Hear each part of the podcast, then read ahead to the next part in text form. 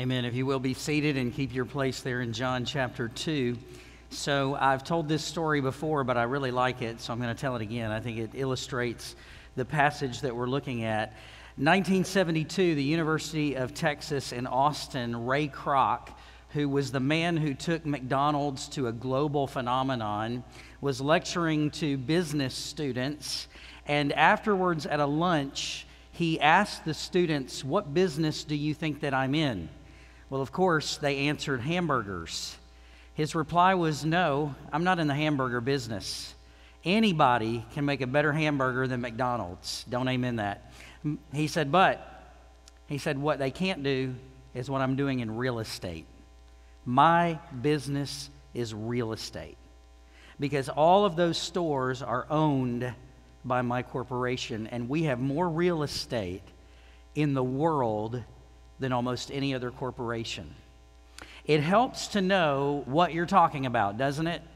We're not in the burger business, we're in the real estate business. Well, I've titled the message today, It's Not About the Sauce, It's About the Sign. Now, some people said to me as I discussed this with them over the week, What is sauce? It's an old term. He's on the sauce. It means drinking, liquor. It's not about the sauce, it's about the sign. But the sauce plays into the sign, right? So we're going to have to discuss that. And we're going to have to get into that, and we're not going to avoid the elephant in the room. And that's problematic for a bunch of Baptists, right? I mean, I'm just going to tell you, some of you already are sharpening your knives to kill me when this is over with. And some of you are ready to pop a can in the pew right now if I'll give you the freedom to do it by the Word of God. We don't need either extreme when it comes to this text. Put your knives away, put your cans away. Let's find the balance, all right? Let's find the balance. That's what we're going to do. Because what Christ is teaching us is something greater and more beautiful. Christ and his life was a mirror image of God the Father. All throughout the Gospel of John, he says, I've come to do the will of my Father. I've come to glorify my Father. You cannot read John's Gospel without getting that message. Jesus is our prime example, is he not? And what Jesus does, we ought to try to emulate, should we not? I mean, we want to glorify Christ. And I want to tell you that as much as Jesus glorified and mirrored and reflected the Father, you and I do the same. 1 Corinthians 6:20 Since you've been bought with a price, therefore glorify God in your body. Is it the job of every Christian to glorify God? Yes, in your body. In your body. How do you do that?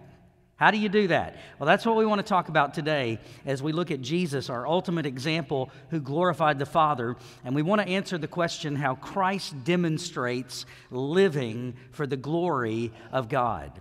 How does, in this passage, Christ demonstrate living for the glory of God? And therefore, how do we live for the glory of God following Christ? You ready? Number one, how Christ demonstrates the glory of God is, first of all, he glorifies God in celebration. In celebration, he glorifies God. And you and I are going to have opportunities in the celebrations of life, the ceremonies of life, to glorify God. We are going to be in positions where we are in those moments of celebration and ceremony and importance where we will have to decide how am I going to reflect and glorify God with my life and with my body. Now, I want to just show you as we read through the text that Christ really faced three issues in this celebration. He, he had to go to a place. At the place, there was a problem, and he had a position. Places, problems, positions. And you are going to face the exact same thing as a Christian. You're going to be in places, there are going to be problems, and you're going to be faced with a position. Now let's look at the place that Christ was at. Notice chapter 1, ver, uh, chapter 2, verse 1. On the third day there was a wedding at Cana in Galilee. Now that's the place. It's outside there in Galilee, and it is a wedding. I want you to notice what the Bible doesn't tell us about the wedding. We know nothing about the event itself. We do not know who the bride is, and we do not know who the groom is. We do not know why Jesus was invited, nor his disciples. They're newly minted disciples. Did they go just out of courtesy because Christ got an invitation? Is this family? We don't know. There are so many details about the wedding that's left out. The wedding is simply the setting of the story. What is given detail is the sauce at the wedding. There's more said about that than there is the wedding itself. But this was the place where Christ was at this celebration. And I want to just say a word about this wedding that Jesus is at and his mother. Verse 1, the mother of Jesus was there. Verse 2, Jesus was invited to the wedding with his disciples. They went. They went and they enjoyed life, they celebrated. And that's important. It's important to say to Baptists. Because I'm going to tell you, after over 25 years in ministry, I've had every possible celebration, ceremony, and moment of commemoration challenged to me biblically. It's almost like people just don't want to enjoy life, right?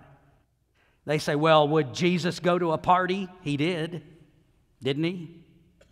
Well, Jesus was so busy ministering to people, would he really take time out of his schedule to go to a wedding? Well, he did.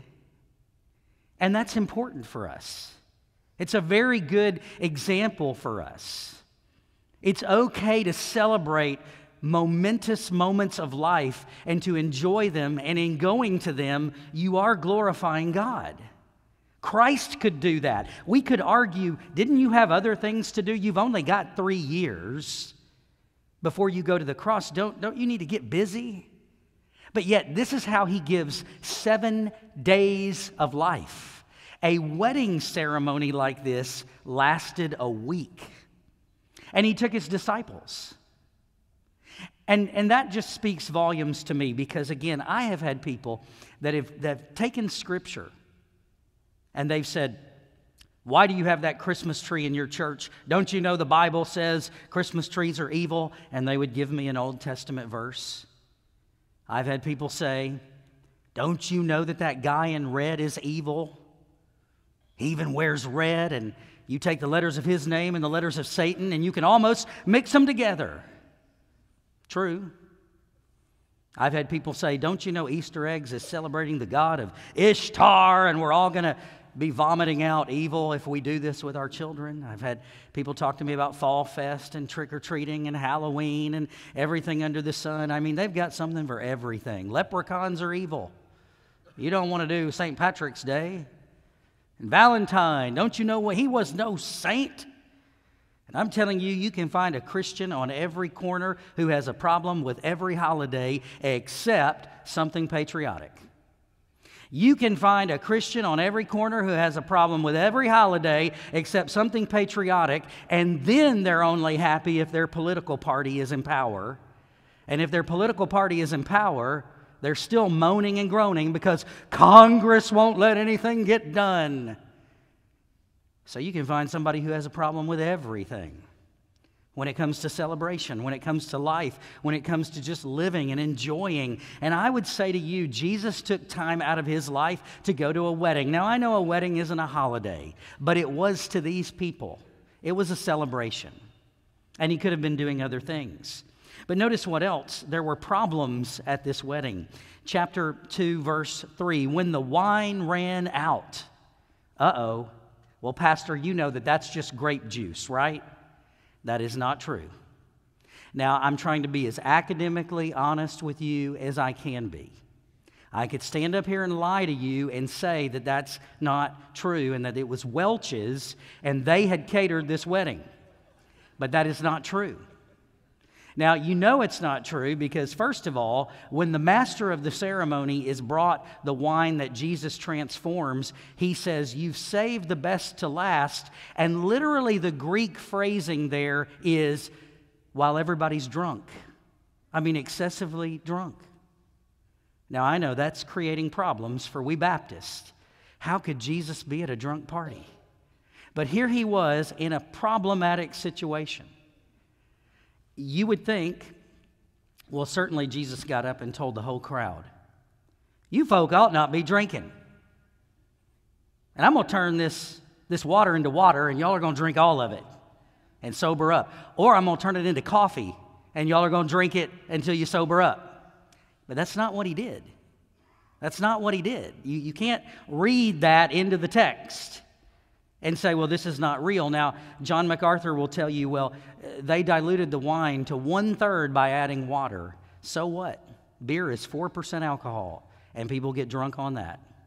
It doesn't matter. You can dilute it all you want, and you can say it's full of water, but it's still there, and they still drank it. And if it's a low volume or a high volume, really is beyond the point. It was about 150 gallons of the stuff.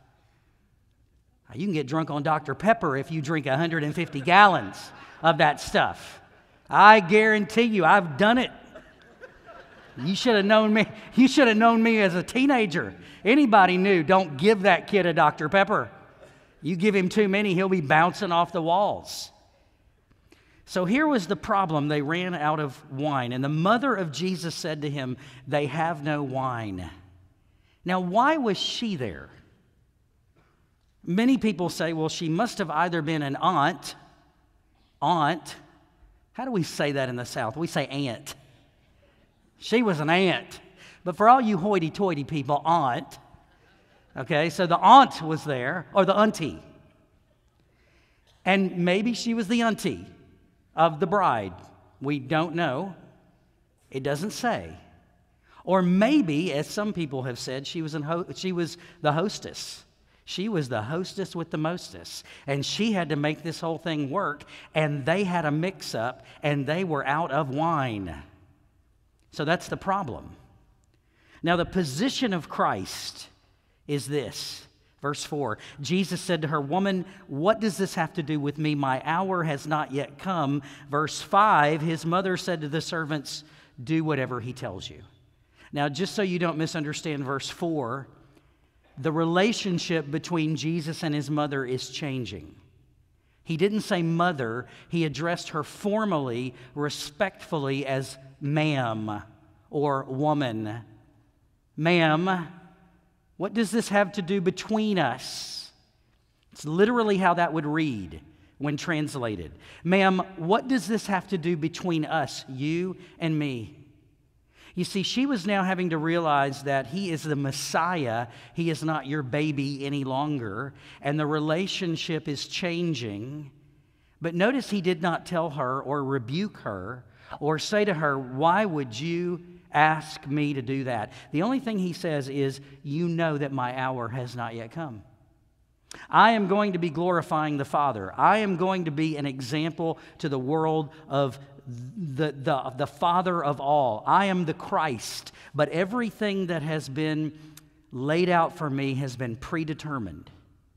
And it is not yet time for me to go to the cross. It is not yet time for me to display myself. But you are someone that I love, woman. What does this have to do between us? And notice her response do whatever he tells you to do. What a great response. That ought to be all of our responses. Now, here's where I want to land this first point this was a celebration. Jesus was at the celebration, he was at the place. There was the problem of the wine, and he had a position. He was going to be Savior even over a loss of drink. Now, let me just curtail for a moment and say something to us about alcohol in the Bible because it's pertinent in this point, it's prudent, it makes sense. The Bible never, now you got to hear me. You got to hear me. You got to listen. You got to stop thinking about going to Slim Chickens and you got to hear every word I say. The Bible never condemns drinking in moderation. In fact, to quote one uh, author, sometimes it actually commends it. It commends it. Now, what I did, I, put together a little life application saying for you. And after every little saying on this first point, I put all the scripture in parentheses so that later you can go home, not right now, but later you can go home and you can research it yourself and you can say, okay, Pastor, I want to know what this really says according to God's Word. Now, the Bible never says all drinking is sin. If, if you take that position, then you're going to have to explain about six Bible verses in context that are refuting what you are saying. But I'm going to tell you something else. The Bible absolutely, absolutely, hear me on this, condemns drunkenness. Absolutely. It commends certain aspects and condemns drunkenness. And you know what the Bible tells you? You have freedom in Christ. But never use that freedom to cause somebody else to fall or to make yourself a failure. Now, I understand the complexity of this. My wife, and I got permission from her to share this, her father died of alcoholism, drunkenness. If you're sitting out there sharpening your knife and you're saying, Pastor, you don't know the devastation this brought on my family, I do. I do. My wife held her daddy's hand as he was dying of cirrhosis of the liver at the med and said to him, Daddy, who is going to walk me down the aisle? I understand the, the gravity of how drunkenness destroys people. And I'll go a step farther. There have been times where I have had to go to people's homes and, with the help of a deacon, drag a man out and take him to the hospital because he was so drunk he almost stopped breathing. I've had to go to women's homes and stop their husband from beating on the door or their son from beating on the door to aggravate them because of drunkenness. I understand this. So if you're out there and you're saying, Do you really understand, Pastor? Yes. Yes.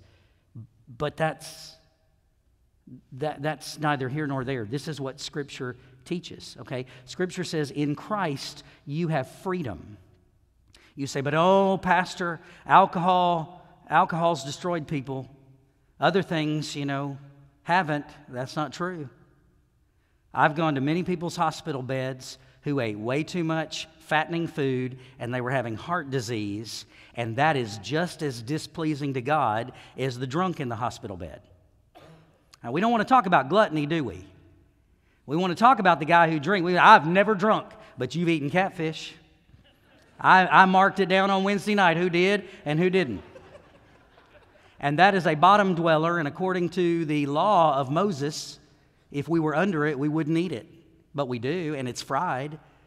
And people say, You want to bless the food, Pastor? No, I want to ask forgiveness. Dear God, forgive me for eating what I'm about to eat. In Jesus' name, amen. My body is a temple, and I'm, I'm building a family life center right here. So I understand the gravity, but, but gluttony is bad. Let me say this. Let me, I'm trying to put this in perspective. Let me say this. There's some people here that would say, I have never drunk, but they've gossiped. Now, the young folk have this phrase, sipping tea, to talk about gossip. Give me the tea. Some of you have never had tequila, but you sure have sipped a whole lot of tea around here. And I'm telling you, your mouth has caused problems in this church and that school. Yeah, we may not drink tequila, but we sure are slurping down the tea, are we not? And so that is just as displeasing to God from you saying, Well, I've never done it. Well, good for you. Maybe you need to hit the tequila and lay off the tea. Maybe that shut you up, put you to sleep, and keep you from sinning. That was a joke. Everybody, like, I got my knife out right now. I'm going to kill you, Pastor, when this is over with. That's a sin, too. So, look, Christ was at this celebration because the Bible says you can eat food in moderation. you can do a lot of things in moderation. But drunkenness is condemned in Scripture. Let me lay it out for you how I did in this little life application. If you have your handout, I want you to fill this out and I want you to check me on this. But this is the biblical position, it is not an either or. Many, many times in Scripture, it is either or to us, but it's not that way in the Bible. It's both and. You are to pray Give us this day our daily bread, but you are also to work, and if a man will not work, he will not eat. You see, it's not either or, it is both and. And when it comes to a subject like this, the sauce, I mean, we want to get up here and say, well, it, it, was grape juice and they never drank in the Bible and we never drink, and that's the position of Baptists. And, and I'm here to tell you look, that is, that is not the position of Scripture. Now, here's the position of Scripture And I've tried to lay this out as simply as I can. You following me? My freedom. That's the first blank. My freedom. What freedom? Psalm 104, Proverbs 31 6, Jeremiah 31 12, 1 Timothy 5:23 All talks about that freedom. My freedom, look what else, cannot cause others to fall. 1 Corinthians 10 23 to 31, Romans 14 21. I cannot do anything in my freedom to cause you to fall. Pastor, do you drink? Here's what I'd tell you I'm free in Christ, but I don't do it because I don't want to cause anyone else to fall. I know in my position and the authority that I have bears a responsibility for what I am doing. And so, though I have the freedom, I do not want to cause anyone to fall. And let me go a step further. The Bible also says it cannot cause you to become a failure. A failure. Wine is a mocker, and strong drink is raging, and whoever is deceived thereby is not wise. That's the proverb that I quoted. So, so you can't justify drinking on Sunday morning and skipping church. You can't justify destroying your family because you're free in Christ. You see how this is both and? This is the balanced view. You have freedom. Don't cause anybody to fall. Don't create a failure for yourself. This is the most balanced biblical view of the subject there is. And why are we talking about this? Because Jesus was at a celebration that had wine, and you can't get around it. My wife said to me earlier this week, Why don't you just skip that? Nope. Nope, we're going to go through the Bible and we're going to tackle every bit of it exactly how it says. Well, let's look at this. Let's look at this. 1 Corinthians 10:31 says whether you eat or drink do all to the glory of God. So, look, you can glorify God, maybe, possibly, with a glass of wine, or you could glorify God with a Pepsi Cola, and you can not bring glory to God with both of those things and cause harm and refute to come upon you and the name of the gospel. Folks, it takes discernment and wisdom and we need to be wise. We need to be wise. Well, Jesus was at these places and had these problems and had this position, and you're going to be there as well. And you've got to say, How will my life glorify God? It's not about the sauce, it's about the sign that points to Him. Let's go to number two. Jesus glorified God in His compassion. In His compassion. So, the next thing we see, and, and this is even the bigger question, now that we've gotten all of that out of the way, the question now is okay, why did he turn the water into wine? What kind of a sign was this? Very good questions. I think one of the reasons Jesus did this was compassion. Now, that might sound odd to you, but let me explain it from a Jewish wedding ceremony perspective. So, notice in verse 6 now there were six stone water jars there for the Jewish rites of purification, each holding 20 or 30 gallons of water. So in Mark chapter 7, the Pharisees would wash their utensils and their hands. And they would put it in stone jars, not clay, because the clay would probably emit dirt, but the stone wouldn't. So they would put them in those stone jars, and it was just ceremonial washing. It would have a spout on the jar. They would wash their utensils. Jesus talked about that in Mark chapter 7. Well, these jars were there for the, the ceremonial washing and purity that would have come at other times, but notice he takes those and he says, Now, bring me those water pots. That's about 150 to 180 gallons. My goodness, that's a lot. That's a lot. Now, why would Christ bother doing this? Notice verse 7. Jesus said to the servants, Fill the jars with water. They filled them to the brim. Now, why to the brim? To show that nothing else was added. There's no room for anything else. Nobody slipped anything in. Now, notice what else. Verse 8 he said to them, Now draw out some and take it to the master. So they took it. And when the master of the feast tasted the water now become wine and did not know where it came from, though the servants who had drawn the water knew, the master of the feast called the bridegroom. That's the groom, and said to him, verse 10 Everyone serves the good wine first. And when people have drunk freely or become drunk freely, then the poor wine, but you've kept the good wine until now. Here's why Jesus did this. Here's how this makes sense. In the Jewish wedding ceremony, it was phased.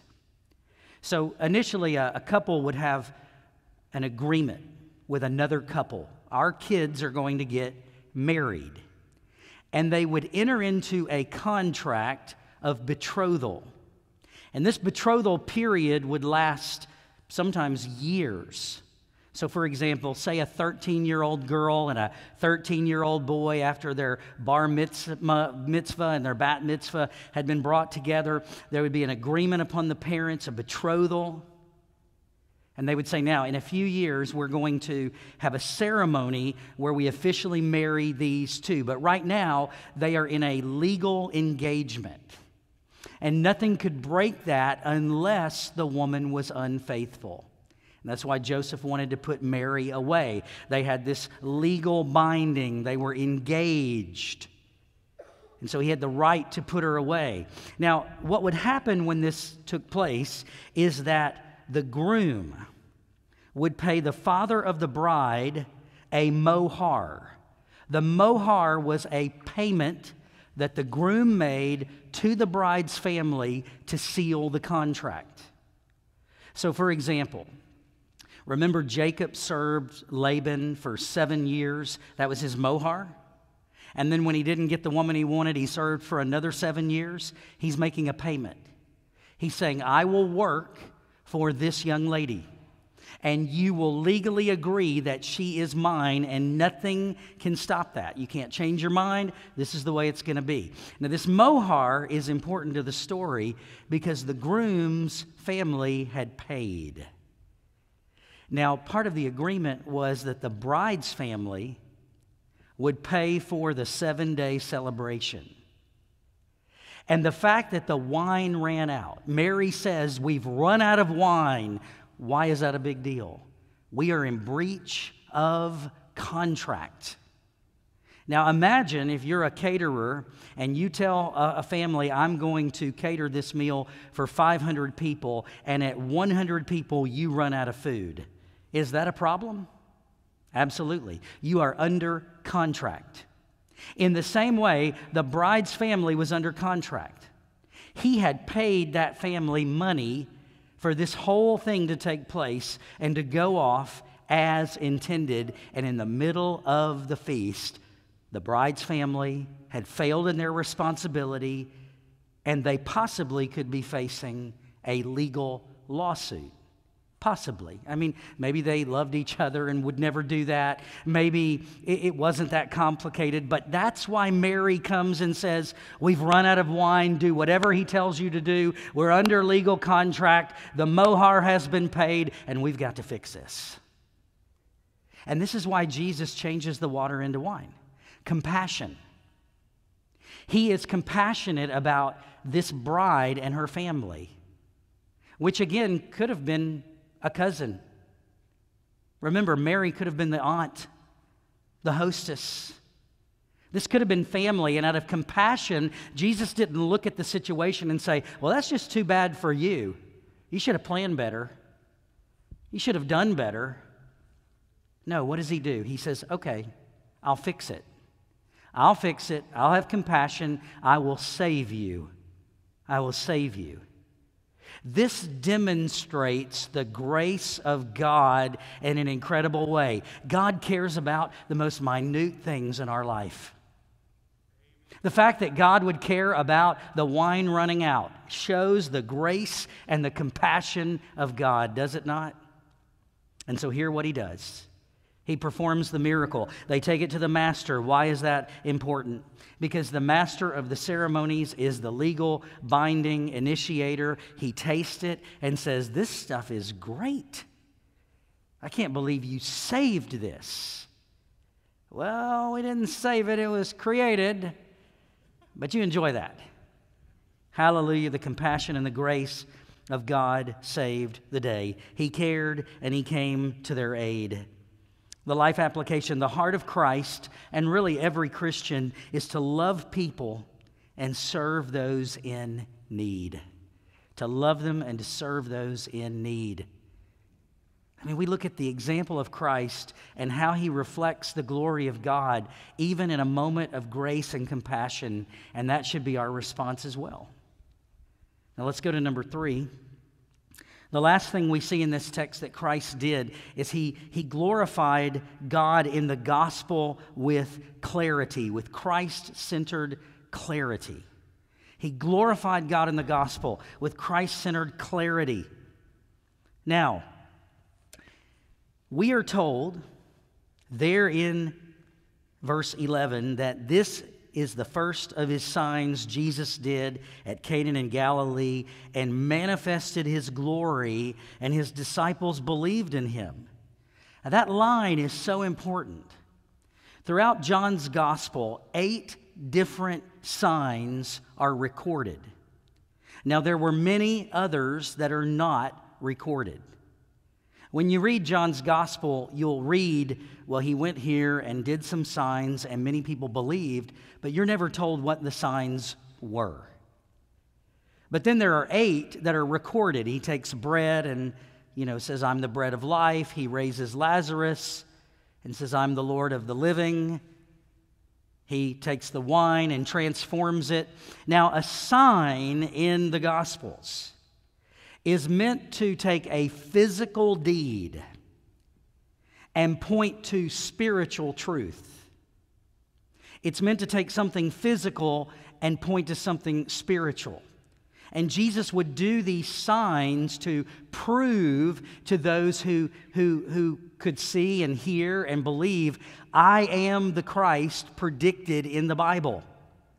How do we know you are the Christ predicted in the Bible? Well, number one, what did he tell John? Look at what you see, look at what you hear. Look at what I've said and look at what I've done. Everything in my life has pointed to Christ centered clarity. I'm pointing people to the Father. I'm telling them I am the Messiah. I am the Messiah. And this act of turning water into wine, you say, well, how would that turn anybody to God and Christ centeredness.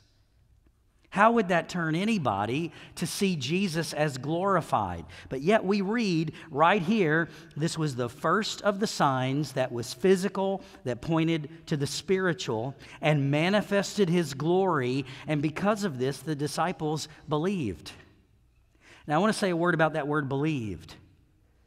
The Bible never tells us about the servants who witnessed the miracle. They may have gone to the wedding and never been convinced. Said, Well, that was a neat trick. I don't know what he did, but I don't know. They're all a bunch of drunks anyway, and gone home. Signs didn't convince people. Now, sometimes they may have, but that wasn't the ultimate purpose, was to convince. The ultimate purpose was to confirm to confirm what was already true. So, somebody who knew their Bible, somebody who was willing to believe, willing to follow Jesus, willing to come and sit under this rabbi and learn, it simply confirmed in their heart he is the Messiah.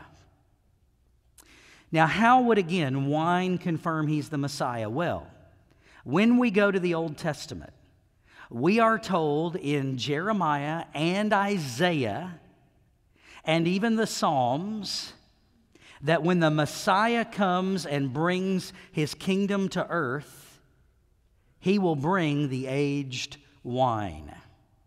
Now, you don't believe me? Let me give you an example. Isaiah chapter 25, verse 6 talking about the coming kingdom of the Messiah. When his kingdom comes and he comes to rule and reign, listen to what Scripture says on this mountain. Now, this is prophecy. This is what Jesus will do. On this mountain, the Lord of hosts will make for all peoples a feast of rich food, a feast of well aged wine, of rich food full of marrow, and aged wine well refined. Jeremiah says, Off the mountains will come the dripping of the wine. Now, when Christ comes in his kingdom, we are going to have a celebration. A celebration. The war will be over now, you're in the battle right now. You are behind the enemy lines right now. But one day, victory is going to be declared, and we are going to have a ticker tape parade like New York has never seen. And what Christ was communicating in turning the water into aged, fine wine was the prophecy of Isaiah and Jeremiah and the Psalms. I am the king who is coming to rule and reign. And in this moment, you get a foretaste of what I'll turn death to life. Isn't that glorious? He will turn death to life. And so this pointed people to the promise. It pointed people to the promise and its fulfillment. It pointed people, this is the Messiah. Now, the devil will take anything good and he'll ruin it. The internet's good, but the devil's ruined many, many people's lives because of the internet.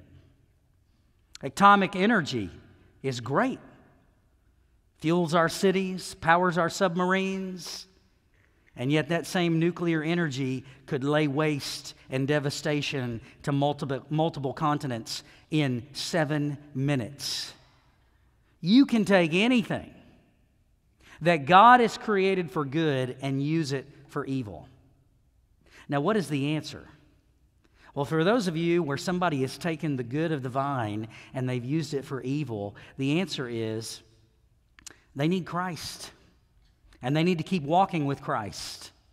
And they need to keep depending on the Holy Spirit. And the Lord provides a lot of great organizations and churches and people and love for those who want to walk out of that. I've seen it. I've seen it. I've seen people so gripped by those things, and Christ gives them the power to walk out of it. Our hope is Jesus, not abstinence. Did you know that? You can make all the laws in the world for Blue Sunday and Black Sunday and Red Friday and whatever you want, and that's not going to change anybody's heart. And the church can get up and say, you should never, ever, ever, ever, ever do that, and that's not going to change anybody's heart. The Holy Spirit changes people's hearts. Be ye not drunk with wine, but be ye filled with the Holy Spirit. Ephesians chapter 5. Why? Because the Holy Spirit is the answer to any of that. And so don't let what God creates for good be legalistically avoided. You have the freedom, but you may not need to do it because it's going to cause other people to fall and it may cause you to be a failure. So, what do you do? Well, you, you trust. Life application the signs are meant to point us to faith and trust in Christ, who is our Savior. John said, These things were done so that you might believe. You might believe in Jesus Christ. He is Lord and Savior. And for some of you today, it's starting that relationship with Him. And for others, it's continuing to walk in the Spirit and not gratify the lust of the flesh. It's a battle, is it not? But praise be to God. Would you pray with me? Musicians, you come. Father, we thank you for the word. It is not either or, it is both and. I pray that we will be wise and discerning in what we have heard. I pray, Heavenly Father, that you would give grace to us. Lord, I pray for the families that have been affected by drugs, alcohol, internet, so many other things destroying lives. We know that is serious. And we want to stand upon the word that these things are deadly. So we pray for these families that are struggling with this. But Father, we also pray that we would not be Pharisees. That we would not be Pharisees who have it all figured out so neatly and tightly and legalistically that we have to ignore portions of Scripture and redefine it and re examine it to make it fit our mold. We pray that we would be full of the freedom in Christ and full of wisdom to love our brother and sister so as to not make them fall. We pray all this in Christ Jesus' name, and we all said, Amen.